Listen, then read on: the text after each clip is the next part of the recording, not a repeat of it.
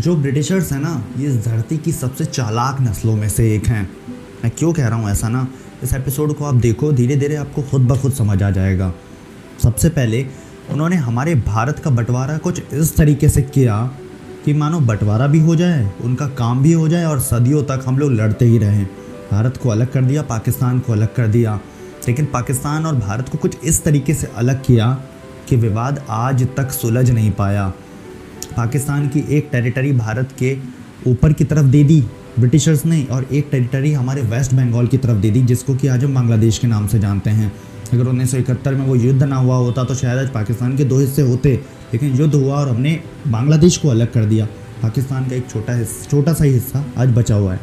Same चीज़ Israel के साथ है। इसराइल कभी एग्जिस्ट ही नहीं करता था। इसराइल जैसा कोई देश धरती पर था ही नहीं। लेकिन उन्नीस सौ के समय में जब दूसरा विश्व युद्ध ख़त्म हुआ, उस समय ब्रिटिशर्स ने यूएनओ, ये वो बहुत सारी चीज़ें, इस एपिसोड में हम बातें करेंगे और वहाँ से जन्मा इसराइल फ़िलिस्तीन की भूमि पर। और आज ऐसे हालात बन चुके हैं कि फ़िलिस्तीन का नक्शे पे सर नाम गायब होने वाला है। ऐसा हो सकता है। नमस्कार, मैं रवि मिश्रा।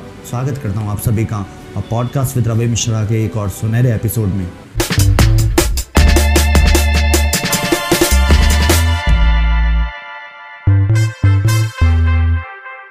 इसराइल और फ़िलिस्तीन के बीच जो ये जंग चल रही है, ये आज की नहीं है, बल्कि ये 1948 से चली आ रही है, जब से इसराइल बना था।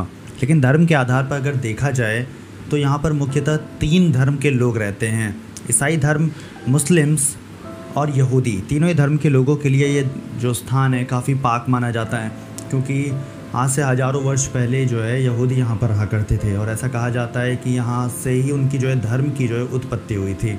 इस्लाम धर्म की उत्पत्ति के बारे में भी यही कहा जाता है। कहा जाता है कि जो पैगंबर मोहम्मद साहब थे उन्होंने वो जो है स्वर्ग के लिए जब चले थे तो वो यहीं से चले थे। इसके बाद ईसाई धर्म के लोग कहते हैं कि जो उनके ईसा मसीह साहब थे, उनका जन्म यहीं पर हुआ था और उनको जो सूली पर चढ़ाया गया था, वो यरूशलेम शहर में ही चढ़ाया गया था। तो तीनों धर्म के जो है, प्रमुख जो पूजा स्थल हैं, वो यहीं पर मौजूद हैं। अब इसी को लेकर जो है काफ़ी सारे कॉन्फ्लिक्ट्स होते हैं। काफ़ी सारे कॉन्फ्लिक्ट ज़मीन के विवाद को लेकर होते हैं। तो इन्हीं सब की वजह से इसराइल और फ़िलिस्तीन के बीच का जो कॉन्फ्लिक्ट है, ये आज तक सॉल्व ही नहीं हो पाया। आपको बता दें कि यहूदी लोग हज़ार साल पहले इसराइल में ही रहा करते थे। अगर हम कुछ सूत्रों की माने तो कहीं कुछ आर्टिकल्स को पढ़े तो उससे हमें यही जो है चीज़ें मिलती हैं। लेकिन उसके बाद इनको यहाँ से खदेड़ दिया गया, क्योंकि यहाँ पर अरब देश और मुस्लिम जो है शासक आकर रहने लगे, फिर उनको तितर बितर कर दिया गया। इसराइल और फिलिस्तीन के लोगों के बीच का जो ये संघर्ष अठारह में पहली बार शुरू हुआ। जब जाऊनी आंदोलन में यहूदी लोगों ने फिलिस्तीनी लोगों के खिलाफ अपना जो है आको, आक्रोश दिखाया। आपको बता दें कि उस आंदोलन में कहा जाता है कि फ़िलिस्तीन के लोगों ने जो यहूदी लोग हैं, उनका शोषण किया था, उनके साथ गलत कर रहे थे, अत्याचार कर रहे थे, जिसके बाद यहूदी लोगों ने इसका विरोध किया था। जिसके बाद 1917 में आकर इंग्लैंड ने, यानी कि ब्रिटिशर्स ने बेलफोर्ड डिक्लेरेशन के थ्रू एक घोषणा की कि भाई हम एक यहूदी देश बनाएँगे।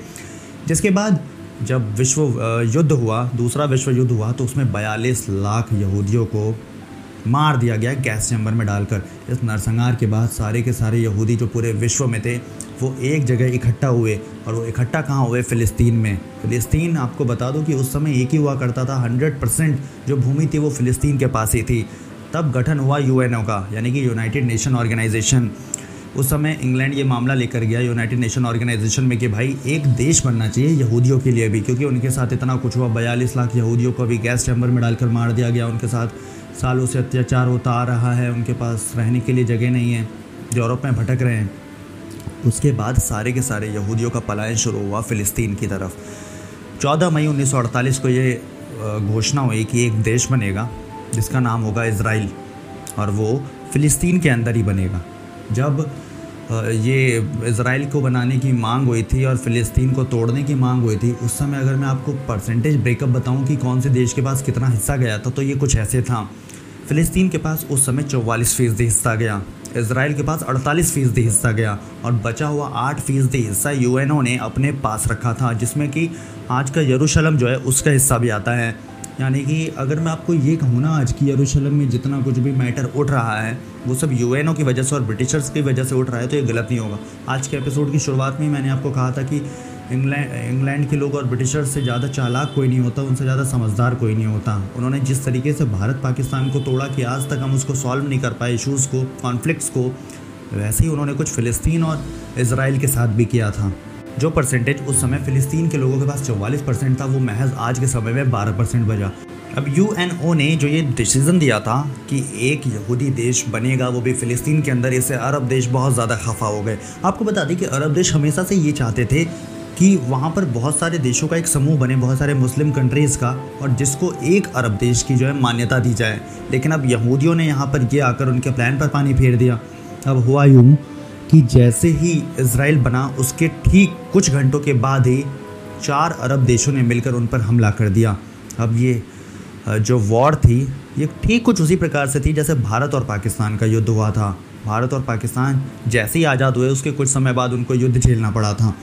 अब यहाँ पर ये युद्ध अरब देशों के लिए तो महज एक जीत थी कि अगर वो जीतते हैं तो वो अपनी भूमि कब्जा लेंगे लेकिन यहूदियों के लिए ये वर्चस्व की लड़ाई थी।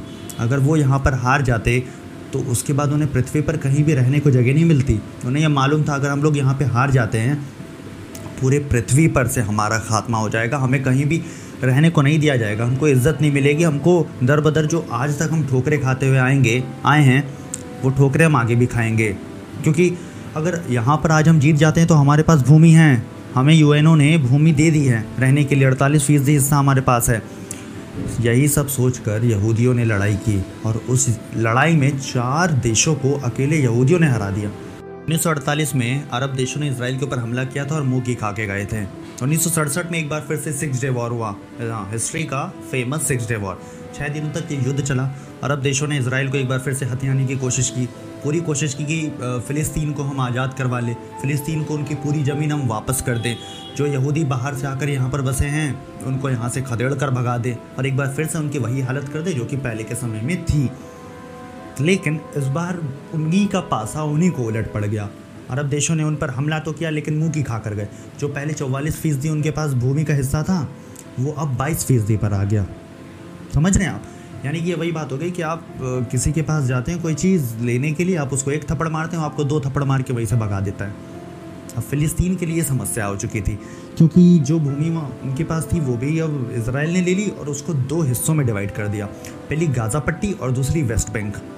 अब यहाँ पे एक ऑर्गेनाइजेशन का ज़िक्र होता है, जिसका नाम है फ़िलिस्तीन लिबरेशन ऑर्गेनाइजेशन ये वैसे ही था जैसे हमारे भारत में नरम दल और गरम दल थे ना तो ये गरम दल वाले नरम दल वाले थे, जो कि शांतिपूर्ण तरीके से अपना काम करना चाहते थे। यासिर अराफात की अगुवाई में पीएलओ, यानी फ़िलिस्तीन लिबरेशन ऑर्गेनाइजेशन ने अपना काम करना चालू किया। उनका प्रमुख उद्देश्य यही था कि हमारे जो फ़िलिस्तीनी लोग थे, उनको उनकी भूमि वापस दिलाना, अलक्सा मस्जिद के आसपास बसाना, वहाँ पर रहना, पाक जगह है ना, यरूशलेम काफ़ी पाक जगह है। इसराइल में भी मुस्लिमों की आबादी अच्छी खासी है। लेकिन फ़िलिस्तीनियों, फ़िलिस्तीन लोग ये मानते थे कि ये तो हमारी भूमि है, हमको यहाँ पर रहना चाहिए। पी ने लगातार कोशिश की है, लेकिन वही शांतिपूर्ण तरीके से इंसान कैसे काम करेगा? कुछ ज़्यादा हो नहीं पा रहा था। बीच बीच में हिंसक कई हिंसक कई झड़पें भी हुई बॉम्बिंग हुई, पत्थरबाजी हुई। उन्नीस सौ सतासी में आके हमास जो है, उसका गठन होता है। अब जब हमास का गठन हुआ तो उसका गठन सिर्फ़ इसलिए हुआ था ताकि वो उग्र तरीके से, उग्रवादी तरीके से फ़िलिस्तीन को वापस ले सके। तो गाज़ा पट्टी पे 2007 में हमास ने अपना कब्ज़ा किया, लेकिन उससे पहले भी कई सारी चीज़ें हुई।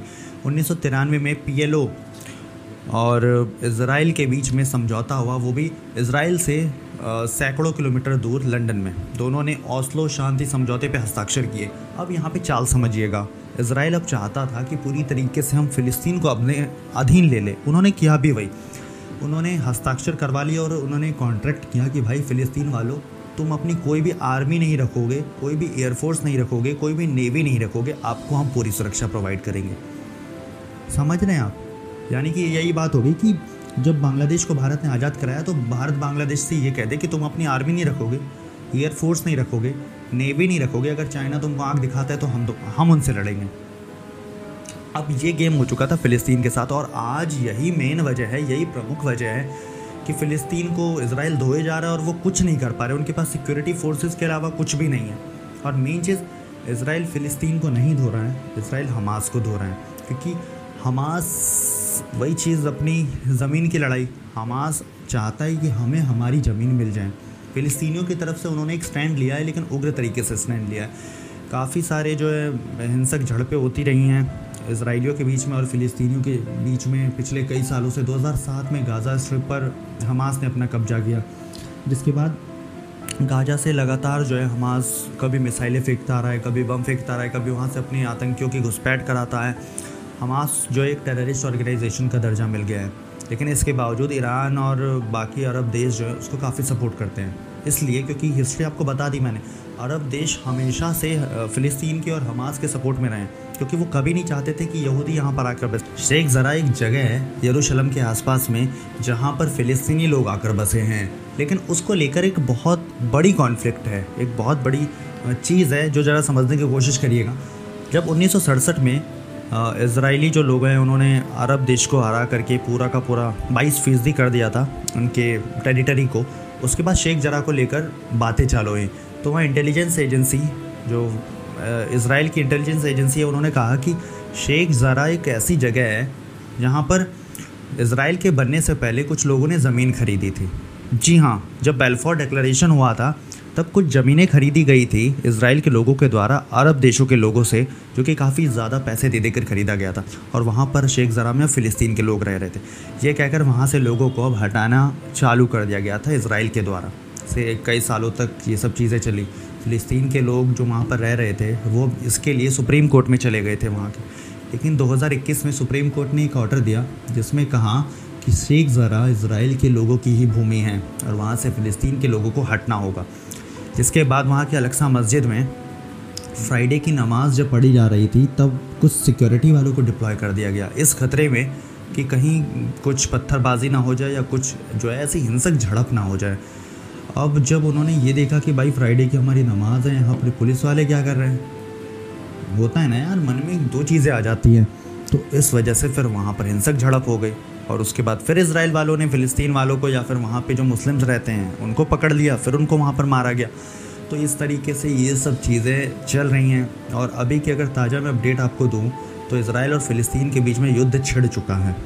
और आज के समय में जो 12 परसेंट टेरिटरी बची है फ़िलिस्तीन की वो आने वाले समय में हो सकता है, पूरी प्रोबेबिलिटी है कि वो पूरी तरीके से नष्ट हो जाए।